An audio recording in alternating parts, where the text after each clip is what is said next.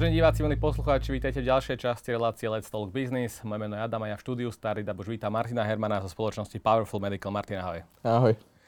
De- dejú sa veľké veci. Powerful Medical získal prednedávnom vyše 6 miliónov eur investíciu, čo gratulujeme a budeme sa dnes rozprávať najmä teda o vašej firme a o tom, eh, čo sa dnes deje eh, s vami, pretože takýto úspech je naozaj na Slovensku nevydaný. Mali, mali sme niekoľko startupov, ktoré získali podobné čísla, ale nedeje sa to každý rok, takže je dobre, že si tu s nami. Poďme sa najskôr však trošku porozprávať o tom, keď diváci možno nevedia, o čom je Powerful Medical, tak vy ste vlastne našli nejaký inovatívny spôsob, eh, ako čítať EKG, to klasické EKG, tie grafy, ako to čítať cez nejaký systém, nejakú technológiu, ktorá to EKG vyhodnotí a pomôže kardiologom, doktorom, lekárom, aby čítali z toho viac informácií, ako má samotné to, e, tie čiaročky, že sú tam tak vysvetli na najskôr. Čo to, ten produkt je a čo všetko sa dá z toho zistiť? Tak ja by som možno začal na úvod takou uh, osobnou historkou. A síce my, keď sme založili Powerful Medical, a už to je teda zo pár rokov dozadu, tak uh, my sme si vybrali spolu s našimi nejakými profesormi, advisormi v podstate kardiológiu ako nejaký hlavný nejakú hlavnú tému na, tú, na to R&D v umelej inteligencii. No a už keď sme na tom začali robiť, tak sa u nás stal taký incident, že detkovi nejak došlo zle a zavolal si v podstate sanitku. Došla sanitka, normálne došli záchranári, natočili mu EKGčko uh, u neho doma s tým, že oni to teda pozreli a povedali, že, že teda pacient je unavený a že teda má zostať doma a že to je v pohode. No a môj brat vtedy už študoval medicínu vo Viedni a už bol aj v takom nejakom ročníku, že vedel uh, troška interpretovať TKG, tak došiel teda k detkovi, on býval cez cestu vlastne od, od brata, takže došiel, pozeral EKG a nezdalo sa mu to. No a on to poslal potom v podstate svojmu, svojmu profesorovi kardiológie, uh, ktorý mu na to napísal, že v podstate okamžite detka treba naložiť do auta a zaviesť ho, zaviesť ho do, na nusk, s tým, že ešte vtedy mu v podstate implantovali v ten deň kardiostimulátor a brat tým pravdepodobne zachránil detkový život. No a čo v podstate tá naša technológia rieši je presne toto. Takisto teda uh, máme tu umelú inteligenciu, ktorá číta tie EKG, už to nemusí byť ten kardiolog, ale funguje to veľmi jednoducho, napriek tomu, že teda tá umelá inteligencia je komplexná te- technológia s tým, že bola trénovaná na niekoľko stovak tisíc predošlých pacientov a niekoľko miliónoch EKG, tak tá technológia je veľmi pekne zabalená do mobilnej aplikácie pre Android a iOS, s tým, že teda lekári alebo záchranári alebo, alebo zdravotné sestry, ktoré robia tie EKG, tou našou aplikáciou dokazujú to EKG odfotiť, my to zdigitalizujeme, dokážeme diagnostikovať nad 40 rôznych srdcovo ochorení a potom ešte k ním dokážeme odporučiť aj liečby na základe nejakých klinických smerníc. S tým, že v podstate Uh, snažíme sa teda vyhnúť, aby sa také situácie, ako, ako zažil náš detko, stávali tým, že v podstate tým zdravotníkom, ktoré, ktorí s tými EKGčkami robia, poskytneme technológiu, ktorá im ju naozaj to EKGčko umožní čítať, čítať ako kardiolog s niekoľkoročnou praxou. Takže v podstate o tom toto je. Vieme diagnostikovať tie kardiovaskulárne ochorenia, vieme v podstate odporúčať k ním aj liečebné kroky. Naozaj u niektorých diagnóz to je až, až po level, že ktoré lieky treba predpísať pacientovi. No a v poslednom rade, a toto je niečo, čo je v podstate nové, je, že dokážeme už aj predikovať. To znamená, že dokážeme predikovať nejaké akutné eventy pred tým, ako sa stanú, dokážeme predikovať nejaké riziko mortality, predikovať efektivitu rôznych, rôznych liečebných postupov. No a, a v podstate dneska tú našu aplikáciu už stiahlo zhruba 12 tisíc lekárov, s tým, že niekoľko stovak tisíc pacientov už aj cez tú aplikáciu v podstate prešlo. No a vlastne je to aj plne certifikovaná klinická pomôcka. To znamená, že v Európe už máme certifikáciu, sme v podstate Medical Device Class 2B, čo je okrem vlastne nejakých implantovateľných zariadení tá najvyššia, ten najvyšší level certifikácie, ktorý sa do, dá dosiahnuť. No a, a toto nám teraz dáva samozrejme aj aj možnosť už konečne to predávať, lebo pre tú certifikáciu sa v podstate nedalo predávať, to je zakázané. No a v podstate na to slúžia aj tie investície, aby sme v podstate nejakým spôsobom uh, posilnili náš, náš sales a, a náš marketing v podstate hlavne teda v UK a v Nemecku, ale, ale teda a určite sa o tom budeme dneska baviť. Máme, máme už aj na Slovensku rozbehnuté nejaké aktivity, lebo teda stále sme slovenská firma a záleží nám na tom, aby teda aj na Slovensku tú technológiu lekári dokázali používať. Keď sa pozrieme na to klasické EKG, ktoré každý poznáme, tak aký je ten najväčší rozdiel? Že z toho EKG viem čo vyčítať a keď použijem tú vašu aplikáciu, tak čo viem vyčítať? Že aký je ten najväčší rozdiel? No najväčší rozdiel je taký, že ja by som ešte predstavil to EKG, že EKG je v podstate nejaký graf elektrickej aktivity srdca. Hej, a ono to v klinickej praxi vyzerá tak, že oni vám teda nalepia na telo na rôzne miesta také elektrody a potom to odmerajú a vidia im z toho graf. No a e, z tohto EKG šikovný kardiológ vie vyčítať, neviem, 45-50 rôznych diagnóz a mm, akože ďalej riešiť pacienta, ale zároveň teda vieme, že takmer 9 z 10 týchto EKG nerobí kardiológ. Robí ich všeobecný lekár, robí ich záchranár, robí ich zdravotná sestra, robí ich internista, robí ich anesteziolog pred, v rámci predoperačného vyšetrenia. Ešte aj ja, keď som mal operáciu očí, som mal okuliare kedysi, tak mi urobili EKG, aj keď, aby vedeli teda, že čo mi môžu dať, aké lieky.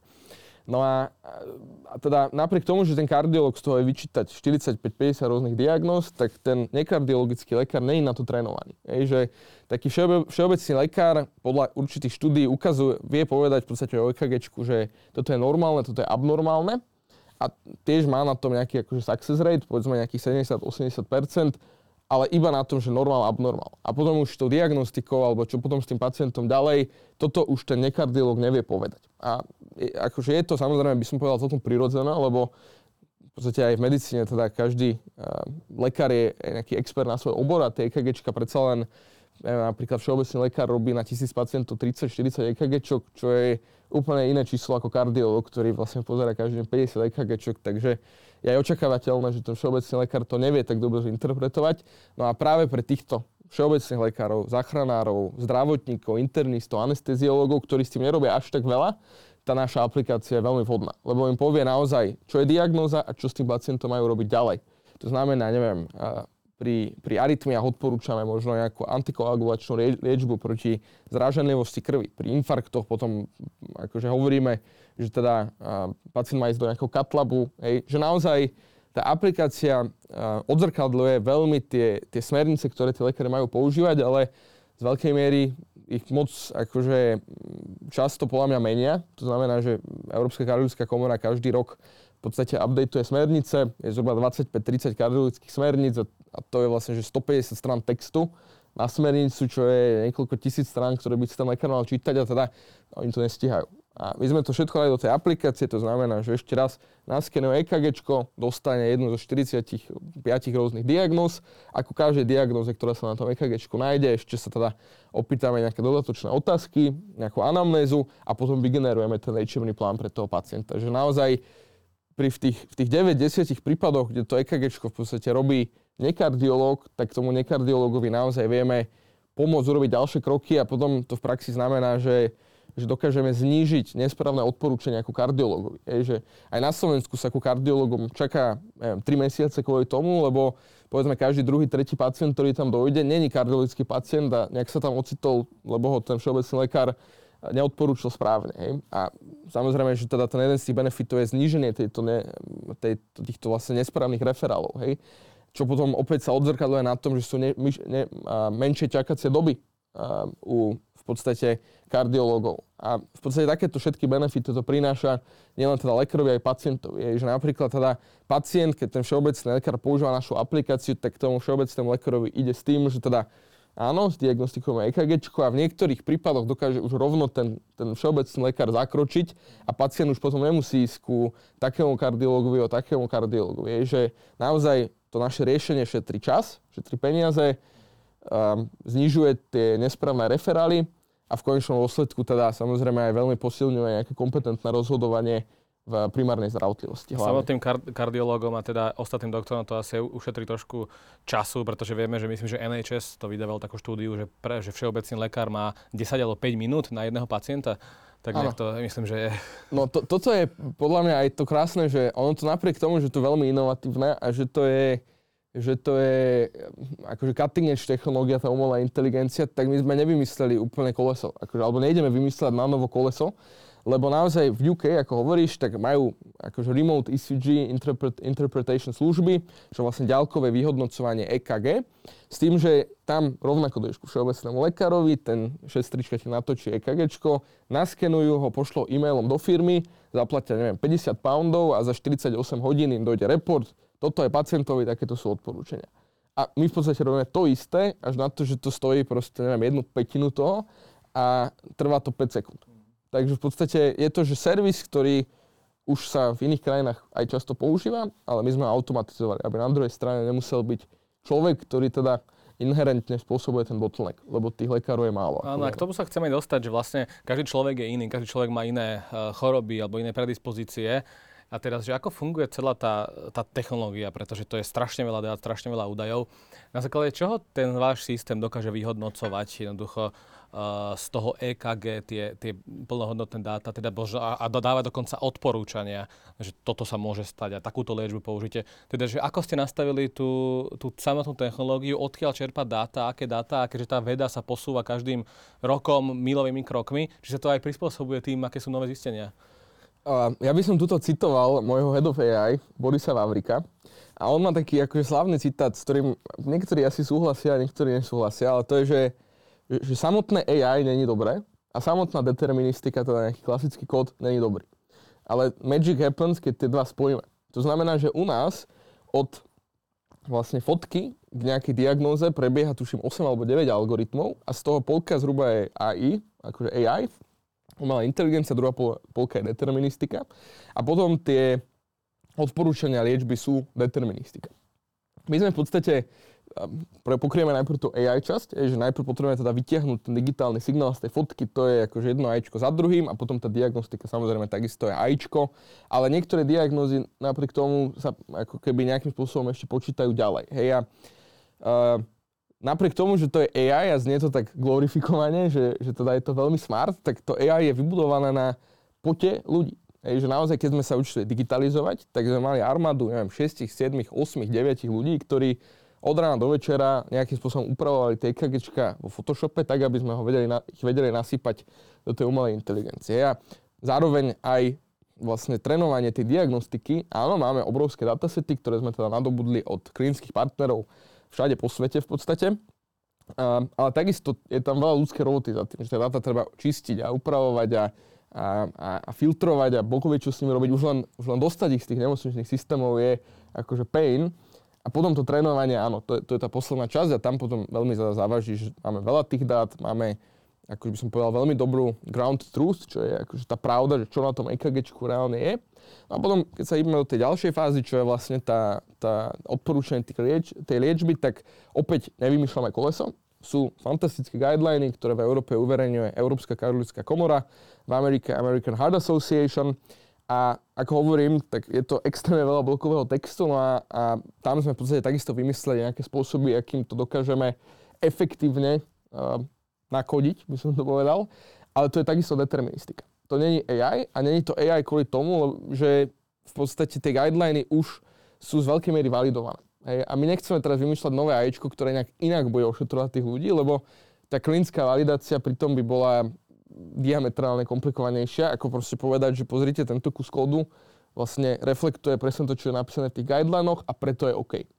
Samozrejme, akože odporúčané liečby pomocou umelej inteligencie, to už sa hýbeme v takej tej oblasti personalizovanej medicíny a samozrejme, že s tým sa zaoberáme tiež, ale... Tam to možno aj smeruje do budúcna. Určite to tam smeruje. Určite a, a ja si myslím, že veľa lekárov s nami robí aj kvôli tomu, že uh, tie guideliny sú v podstate, alebo tie smernice sú výcud um, veľmi veľa rôznych vedeckých štúdií, um, že teda veľmi jednoduchý príkladám, že teda keď je, bola klinická štúdia, kde testovali liek na pacientov 80-ročných mužov, ktorí vážili 85 kg a bola, bolo vidno, že ten liek pomáha tak v guidelinoch je napísané, že keď dojde pacient 80-ročný s touto diagnózou, tak mu dáte toľko miligramov tohto lieku, lebo tuto je štúdia, kde bolo 10-15 tisíc pacientov a ukázalo sa, že funguje. Takže áno, tie guideliny sú zvalidované, ale na druhej strane je veľa lekárov, ktorí v tých guidelinoch vidí akože určite nedostatky a myslím si, že veľa z nich s nami robí kvôli tomu, lebo si uvedomujú, že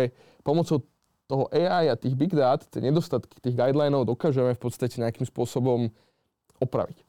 Vyslovene možno až niektoré tie vedecké evidences alebo tie vedecké dôkazy, ktoré existujú, hypoteticky na základe big dát dokážeme potom vyvrátiť a dokážeme tie guideliny aktualizovať. A toto znie tak akože drasticky, ale toto je medicína. Je, že my vždycky ako keby ošetrujeme a liečíme na základe nejakého evidencu, ktorý teda samozrejme história ukázala, že častokrát možno nie je taký To je možno taký nový trend teraz v medicíne, že evidence-based medicine, áno, ktorá sa áno, proste presadzuje. Áno. Posledných 30 rokov tak, takto, možno aj viac teda, ale už to vidno aj na škole, hej, že, že brata, keď učili, keď chodil na medicínu, tak ho učili tie guideliny. A že teda, keď nevieš, tak revert to the guidelines a v tých guidelinoch je to všetko v podstate napísané. A naozaj, že stále sa robia nové a nové výskumy, ktoré tie guideliny ešte upresňujú. A naozaj je vidno, že, že dokonca sú inštancie, kde v guidelinoch v 2010 písali niečo a teraz píšu úplne niečo iné, lebo zase došiel nejaký nový výskum, ktorý to upgrade. To je asi klasický, teda pochopiteľný postup tej vedy a technológií, ktoré máme, čo je, čo je fajn. S tým, že ešte mi, ma zaujíma to, že vlastne keď ste vy vytvorili tento produkt, tú technológiu, tak e, ako ste ju testovali? Pretože vy ste asi pravdepodobne chceli vedieť vy, ale aj vaši zákazníci potenciálni a doktori, že akú presnosť má tá vaša technológia, keď teda odfotíme ten, to EKG, vyhodí nám to niečo a teraz je to tak, nie je to tak, že ako ste testovali náhodne, teda s tým ľuďom ste dali nejaké odporúčanie liek a zistili ste, že aha, funguje, nefunguje, alebo ako to reálne bolo v reálu?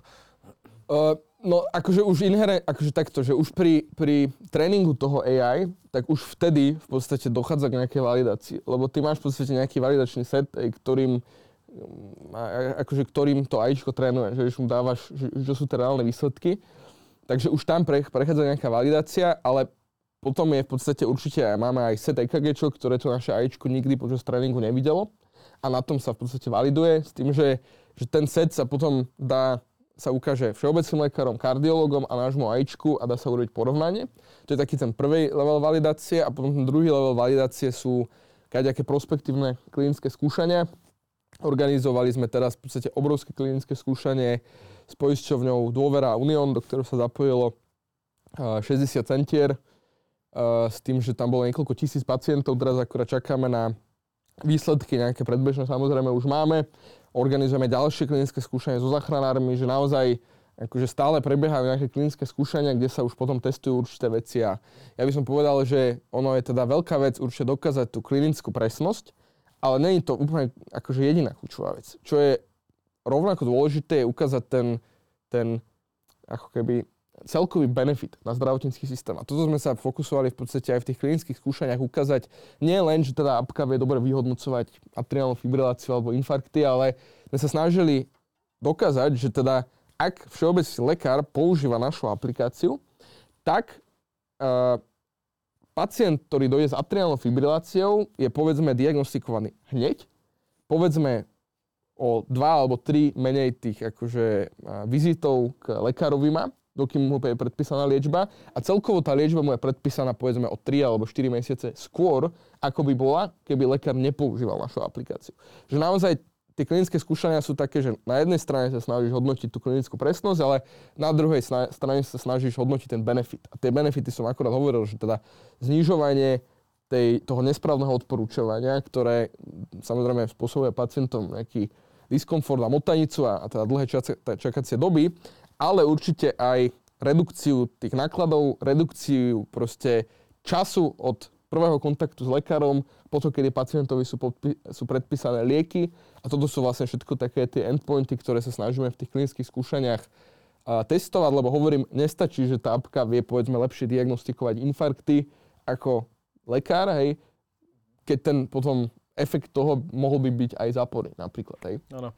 Keď sa na to pozrieme z pohľadu doktorov, vašich teda zákazníkov, to sa ešte k tomu dostaneme, ale eh, hlavne doktori budú teda používať túto vašu aplikáciu a, tento, a celú technológiu, tak eh, mňa zaujíma najmä to teda, že ako sú doktori ochotní prijať túto technológiu z pohľadu nejakého právneho vymožiteľ, správnej vymožiteľnosti, pretože napríklad môže sa tá situácia, nedaj Bože, že ten systém vyhodnotí nejakú liečbu alebo nejaký postup, ten kardiológ alebo iný doktor bude postupovať na základe toho, čo mu váš systém povie a stane sa niečo zlé.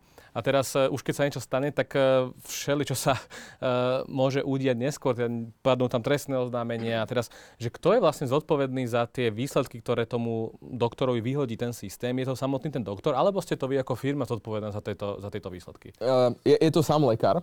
Je to sám lekár a akože v podstate ja by som povedal, že tam rovnaký problém ako s autonómnymi autami. Je, že uh, autonómne auta dneska sú asi už na takej úrovni, že by v niektorých mestách fakt dokázali byť že úplne bez vodiča.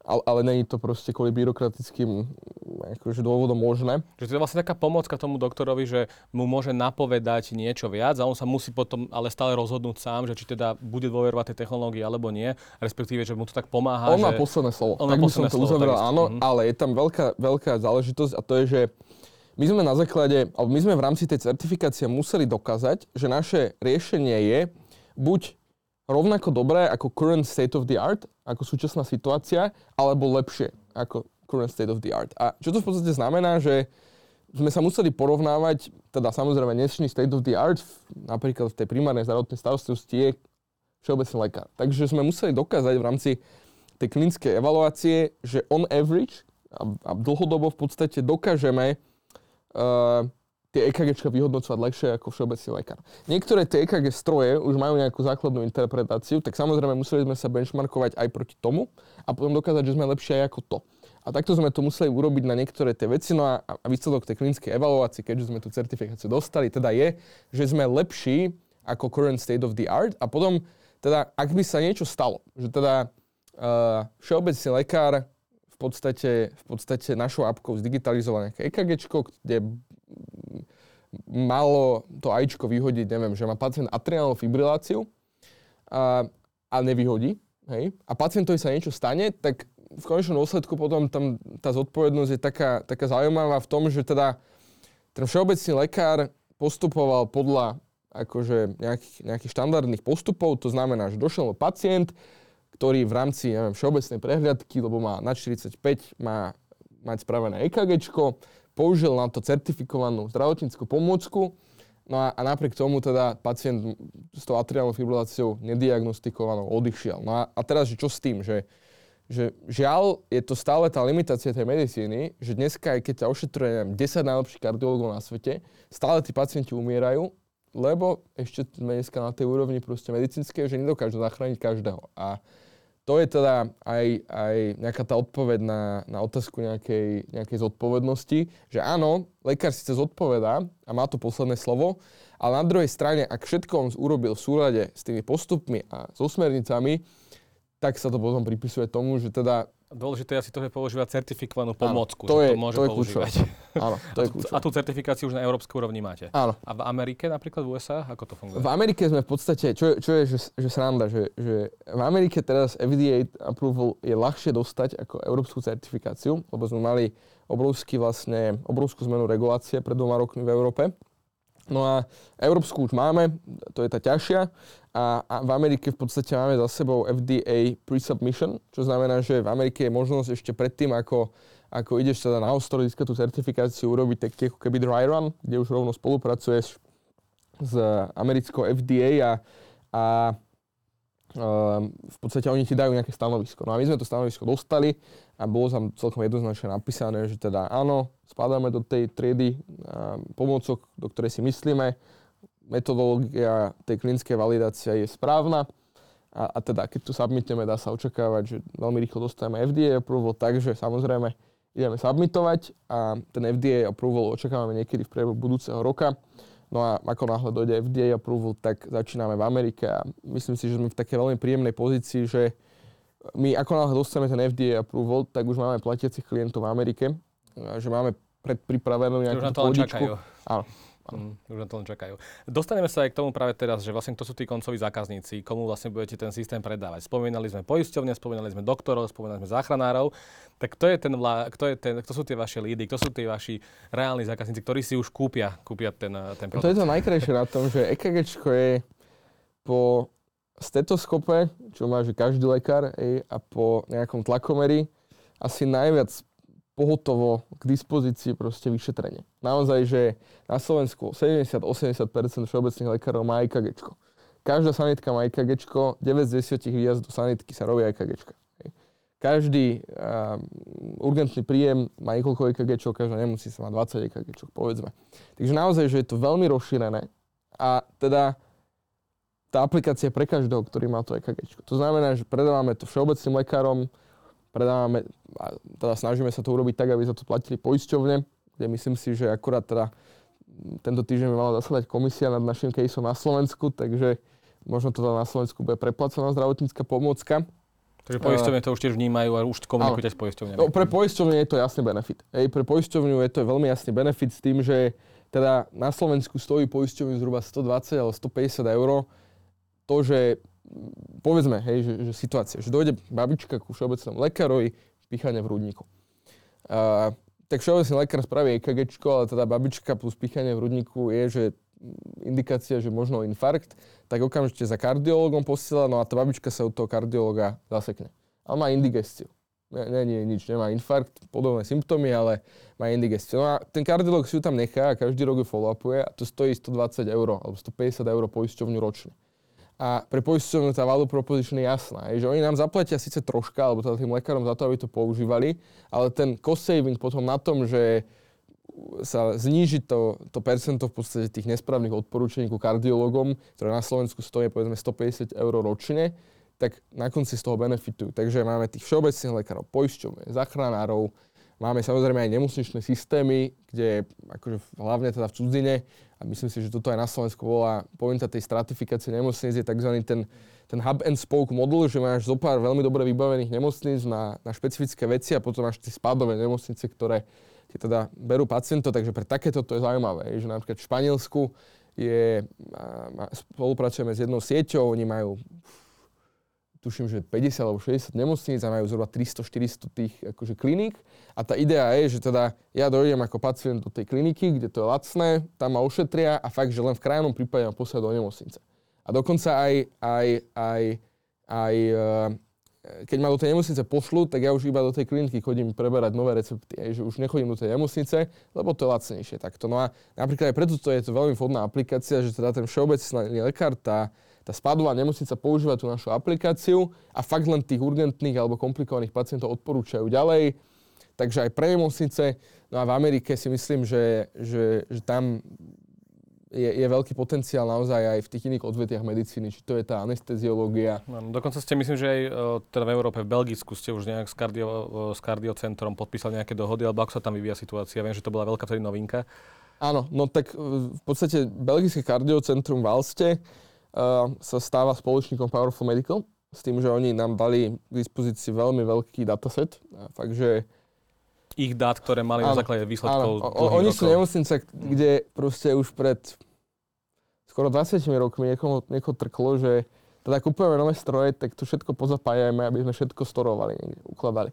No oni nám poskytli tento dataset, že máme niekoľko stovák tisíc pacientov, krvné testy, EKG, echo, samozrejme všetko pseudonymizované, že my nevieme, že kto tí pacienti sú a všetko to odsúhlasila etická komisia, ale poskytli nám že fantastický dataset, no a, a oni nám poskytujú teda aj 28 kardiologov, ktorých máme vlastne stále k dispozícii. Uh, máme zhruba 200 klinického stafu, čo sú tie, tie výskumné sestry napríklad a oni sú nemocnica, ktorá sa fokusuje na, na R&D, takže majú takú kapacitu, takže áno, s nimi máme deal na, na tú kolaboráciu, na to R&D, máme tam v rámci ich, ich kampusu v podstate aj kanceláriu, pre, pre nás, aj tam stále sú nejakí naši ľudia v podstate a je to taká veľmi blízka spolupráca. No ale máme teda takých partnerov oveľa viac. Máme, máme v podstate v Izraeli, v Španielsku, v Amerike. V Amerike spolupracujeme s Mayo Clinic napríklad, takže Takže máme rôzne klinické partnerstva, no a teraz začína, keďže sme certifikovaní, tak začína aj tá komercializácia. Takže... K tomu sa chcem dostať, že keďže máte už certifikáciu, tak ten tvrdý sales už asi môže začať. Máte už nejakých že zákazníkov už dnes, že, alebo ano. ako si to vieme predstaviť no, už z toho cash flow? Uh, uh, takto by som povedal. Z, jeden salesak v UK za mesiac predal zhruba 300 tisíc poundov ARR, čiže roč, ročné kontrakty. To sú akože niekoľko desiatok kliník, oselsoval a hovorím, že za mesiac jeden. Samozrejme, teraz ešte im prebieha akože nejaký free trial, aby si to vyskúšali, určite nejaký akože dropnú, možno sa nejakí noví pridajú.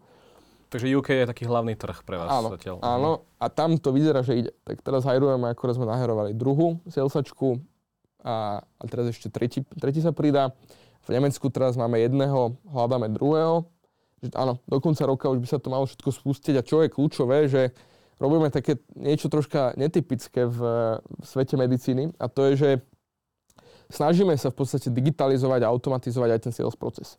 Že keďže náš medical device, zdravotnícke zariadenie je mobilná aplikácia a nie je to, že fyzická skrinka, ktorú niekde treba inštalovať. Tá krása je v tom, že to funguje s každým prístrojom, s každým EKG, s každým nemocničným systémom. Tak máme fakt, že možnosť použiť ten digitálny kanál. Takže teraz do aplikácie vlastne pridáme, pridávame to, že ten lekár už si teraz stiahne apku a rovno si tam dá kreditku alebo cez Apple Pay platí subscription. Hej. Potom cez web si vie, povedzme, nemocnica za, založiť organizačný profil a v tom organizačnom profile uh, si vedia nahádzať e-mailové adresy všetkého, celého stafu a tiež sa im nejak počíta cena, platia to kartou, že to není taký ten, ty si to tak nazval, že, že, že tvrdý sales. Áno, je to tvrdý sales, ale snažíme sa inovovať aj tam, že nechceme mať nutne armádu 200 salesakov, lebo minimálne v západnom svete už vyzerá, že to je možné. Je v Amerike firma Eco Health, takisto s nimi akože niečo robíme, aj, aj poznáme tých founderov, no a oni targetujú so svojím digitálnym stetoskopom rovnakého klienta s tým, že 90%, 95% sales majú cez web. Čo je pre mňa ako CEO fantastická správa, lebo, lebo fakt, že ukazuje sa, že tí lekári, ako, treba inovovať aj tam. Je, že naozaj tí lekári úplne neradi sa stretávajú s tými salesakmi. Predsa je to, že poznáš to, keď ti volá proste niekto, že či nekúpiš akciové portfólio, tak vieš, že... Tak nekúpim. Áno, ale vieš, keď si stiahneš apku, hej, Robinhood, tak si kúpiš. No a samozrejme na Slovensku nemôžeme očakávať od lekárov, že teda pôjdu niekde na weba, budú tam niečo s kartami robiť a, a neviem čo, samozrejme budú predajcovia, aj v UK, aj v Nemecku na začiatku budú predajcovia, ale ten big vision je určite automatizovať sales proces, tak ako je v každom inom už dneska smere, ale v každej inej domene, hej, je normálne, dojdeš na web, dáš kreditku, stiahneš si software, vybavená vec, to isté sa snažíme urobiť v medicíne, zatiaľ sa to ešte nerobí moc, ale akože všetko nasvedčuje tomu, že by to malo fungovať a že by to malo byť potom, že zaujímavé, no a teda určite vieš, že, že škálovať nejaký online určite ľahšie ako škálovať fyzický tým. 6,2 milióna, teda vyše 6,2 milióna eh, eur bola investícia posledná do eh, Powerful Medical. Na čo bude využitá a čo chcete s týmito peniazmi urobiť v nasledujúcich eh, mesiacoch, rokoch? Ja by som ešte povedal, um, k tomu tak, že ono to znie ako strašne veľká suma, je to veľká suma. Áno, áno, ale treba povedať, že, že aj celkovo tá medicína je drahá. A ten tým takisto nie je lacný, hej, že, že my máme proste naozaj talenty ako Gabika Sklenčarová, ktorá vyštudovala Cambridge a potom bola 5 rokov v Google a teraz robí v podstate na Slovensku Powerful Medical. A máme veľa ľudí, ktorých sme podoťahovali v podstate cudziny, a, a snažíme sa teda určite platovo, platovo akože konkurovať fakt, že, že, že špička na Slovensku. To není lacné. Hej. Potom právnici. Proste všetko, čo robíme, robíme za pomoci právnikov. Napriek tomu, že máme fantastickú firmu, takisto to nie je lacné. Hej. Máme tie, tie kosty v podstate na certifikáciu. Hej. Že jeden audit, keď dojde proste nemecký TÜV tuto na Slovensku na 3 dní, 23 500 eur. Hej. Human Factor Usability Study vo Washingtone 55 000 eur. Je, že ono sa to nezdá, ale akože tých 6,2 v tom kontexte medicínskom je relatívne ma, malá suma peniazy, ale čo je že pozitívna vec je, že teda to gro toho R&D a tej certifikácie na teraz máme ukončenú a ten budget fakt budeme vedieť utilizovať na sales and marketing a v súčasnosti stále tá naša firma je, tak by som povedal, že 70-75% už možno to až tak neplatí, už to možno iba 65-70% je, že R&D focused tech team. A teraz akože tých 30-35% je, je commercial, ale fakt, že tá priorita na budúci rok je to dorovnať. Aby bolo minimálne 50-50 v obidvoch tímoch a dokonca ja by som, a, a teda aj tak sú stávané tie naše budžety, že teda ten commercial povedzme bude 60-70% budžetu a 30% bude v podstate ten tech team. No a samozrejme tým, že ideme brať nových komerčných ľudí, nie že ideme prepúšťať tech team, ale ale máme teraz v dispozícii budget na to, aby sa posunula tá komercializácia a teda veľká väčšina tých zdrojov pôjde do UK, do Nemecka a ešte aj na ten FDA approval, lebo tam sú asi, náklady. Každopádne asi môžeme očakávať ďalšie kola financovania možno áno. v budúcnosti. Áno. Takže na to sa budeme určite tešiť. Uh, Martin, ty sa v tom zdravotníctve teda podnikáte v tom, pohybuješ sa v tom, ale ja stále si musím, teda neodpustím si tú poznámku, že Slovensko a naše zdravotníctvo, že pre ľudí je jedno veľké zúfalstvo. Ako ty vnímaš tú situáciu eh, zdravotníctva na Slovensku? Ako sa tu podniká v tomto odbore? A jedna vec je, že ako sa podniká zdravotníctvo, druhá vec, že aká je tá zdravotná starostlivosť. Tak ako to ty vnímaš ako človek, ktorý sa v zdravotníctve pohybuje každý deň? Tak akože takto, je, že, že uh, ve- veľa o tomto podľa mňa hovorí Maťo Smatana, z, vlastne bývalý člen IZP a dneska poradca bohvikomu všetkému, naozaj expert na zdravotníctvo. A keď pozeráme potom tie kadejaké zdravotnícke indexy, tak áno, Slovensko sa pohybuje v podstate e, relatívne nižšie, ale, ale není to tu úplne, že, že, že, že devastačné. Je, že stále teda zavoláš 112, sanitka dojde a dostaneš sa niekam. Áno, potom tá starostlivosť, neviem, uh, pacient s infarktom sa rok na Slovensku nevie dostať ku kardiológii po infarkte, čo je proste, že recept na zlyhávanie srdca a nejakú predčasnú smrť v budúcnosti. To, že... to stále, že stále to tak je, že rok po infarkte sa ne, nevieš dostať ku kardiologovi? Áno, tak ukazujú žiaľ čísla, hej. Áno, je to, není to ideálne, není to ani úplne zlé, ale, ale čo by som povedal, že ako veľa vecí na Slovensku, to slovenské zdravotníctvo je postavené na zo pár ľuďoch, ktorí aj na extrémne vlastný úkor, extrémne, extrémne vlastný úkor, to tu nejakým spôsobom držia. A tým akože treba byť, vďa, byť, byť vďačný a podporovať ich a treba určite im aj z pohľadu nejakého akože governanceu rozvezať ruky a, a dovoliť im robiť zmeny. A to naozaj, akože podľa mňa tá stratifikácia, a musím povedať, že ja som to, není ja to expert, ale tá stratifikácia napríklad mi prišla ako logický krok. Ako aj v kontexte odlženia asi nemocníc a podobne. Áno, áno. Potom to, akože robota, ktorú urobila IZP, hlavne Maťo Smatana, oni boli analytické oddelenie, ktoré získavalo proste európske ocenenie. Hej, že to bol že, prvýkrát pravdepodobne, kde naozaj ministerstvo presne vedelo, že kde sa koľko míňa, kde kto kúpil aké CT, proste za koľko a dalo sa to riešiť. Hej, a, a fakt, že, že, že čo je podľa že veľmi kľúčové, je pozrieť sa na tie reálne data a potom si urobiť nejaký zoznam tých akože, že, že kľúčových vecí, ktoré treba že ASAP fixnúť. A určite digitalizácia, určite technologizácia, používanie tých nástrojov, ako je PM Cardio napríklad. To všetko patrí v podstate k tomu, lebo akože stále ten problém je jednoznačný, hej, a máme nejaký budget na zdravotníctvo na Slovensku, ktorý nie je dostatočný. Zároveň vieme, že teda hlavne v tejto dobe ten budget sa nedá nejak extra navýšiť, tak akože čo je jediná možnosť, čo môžeme robiť? Je efektívne utilizovať ten budget, hej? A to je presné. Použiť technológiu, ktorá teda zabraní tomu, aby babička s indigestiou išla za 120 eur na roku kardiologovi, hej? Lebo za tých 120 eur a hlavne tú pol hodinu času ten, ten akože zdravotnícky systém dokáže dostať iný benefit. V tom ako keby prípade, že tam teda pošle iného pacienta, ktorý naozaj má nejakú diagnózu hej, a potrebuje tam byť. Takže by som povedal, aby som tú myšlenku nejak uzavral, zhrnul, tak áno, sme na chvoste, alebo teda minimálne v nejakej nižšej polke toho indexu. Na druhej strane toto nie je zle. Stále sú, sú šikovní lekári, ktorí chcú ako keby niečo s tým robiť. Ktorí ešte neušli.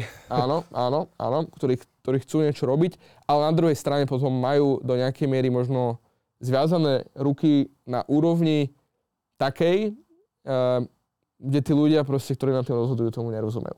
A, a tam by som fakt, že ukázal akože fakt, že, že prstom na, na, na tých 150 ľudí akože na kopci, ktorí by podľa mňa mali akože aj teraz, akože určite tu riešia všetci, ja nechcem nejak prilievať olej do ohňa, ale prečo sa riešia tie veci, ktoré sa riešia a nerieši sa to, že dalo výpoveď 1700 zdravotníkov. Hej. Na toto odpoveď asi nemáme zatiaľ. Ale toto bol teda pohľad na zdravotníctvo na Slovensku. Ty však pôsobíš e, stále v startupovom ekosystéme, keďže stále ste startup.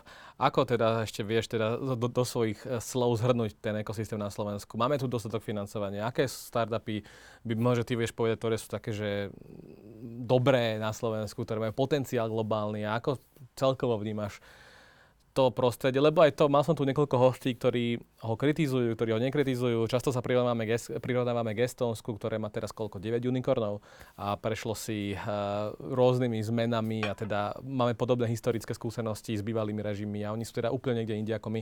Tak ako to ty teda vieš zhrnúť do svojich záverečných slov? Chyba nám success. Chyba nám to, čo v podstate napríklad Češi majú. Hej. Češi majú startupy, ktoré to dali, a potom to know-how predali ďalej. Ako tí šikovní ľudia tu sú, peniaze sú, sú. Proste keď sa nám podarilo rejznúť tie peniaze v podstate, povedzme, Československo plus akože nejaké, nejaký Izrael hore dole, tie peniaze tu sú. Predsa len už len tá, tá síhová štruktúra má tuším 3x22 miliónov plus VFF má nejakých 50, tuším, hej, plus SIG sám môže investovať a to sú štátne peniaze. Hej. Potom, keď do toho započítame neviem, Wood and Company, čo tu vlastne v Auparku blízko sedia, hej, keď do toho zakomponujeme uh, fa- fakt, že zo pár tých fondíkov, ktoré tu sú, tak ten kapitál podľa mňa je do veľkej miery dostatočný na to, aby sa tie startupy vedeli dostať do bodu, že môžu ísť realizovať mimo Slovenska. Určite to tu je. Takže áno, nedostatok kapitálu je nejaký problém troška, ale nie je to určite kľúčový problém. Kľúčový problém to je vtedy, keď naozaj už na Slovensku, ja neviem, rejsť 20 miliónov. Hej, to by bolo akože veľká sranda, ale ani sa neviem pokúšať. Ale, takže, takže to, ale podľa mňa najviac nám chýba naozaj ten success. Proste to, že naozaj Uh, tie exity, možno už prvé, ako bola Expone a Slido, že možno to sú také tie prvé... Ale bolo to, že, že o, Slido a Expona áno, ale bolo to málo. Hej, že neboli to také exity, ktoré by otačali hlavy a, a hlavne v zahraničí a my potom oproti takému Česku sme, a to je podľa mňa tiež veľký problém, že my už oproti takému Česku, tak ja vidím na tých koloch, že my sme stále akože taký, taký Slovakistan, taký že Borat country a o, máme elektri, elektriku a vodu a Česko už je akože startup country, že, že solid. A aký je rozdiel? Hej? Áno, Praha a Bratislava milé ďaleko, ale zvyšok plus minus rovnaký, hej, že, že teda kapitál tu je do nejakej miery, chýbajú nám tie successy, slovenské startupy a foundry to majú oveľa ťažšie ako povedzme český alebo rakúsky. Práve kvôli tomu, že my stále nie sme na nejakej startupovej mape, lebo sme nemali tie veľké successes.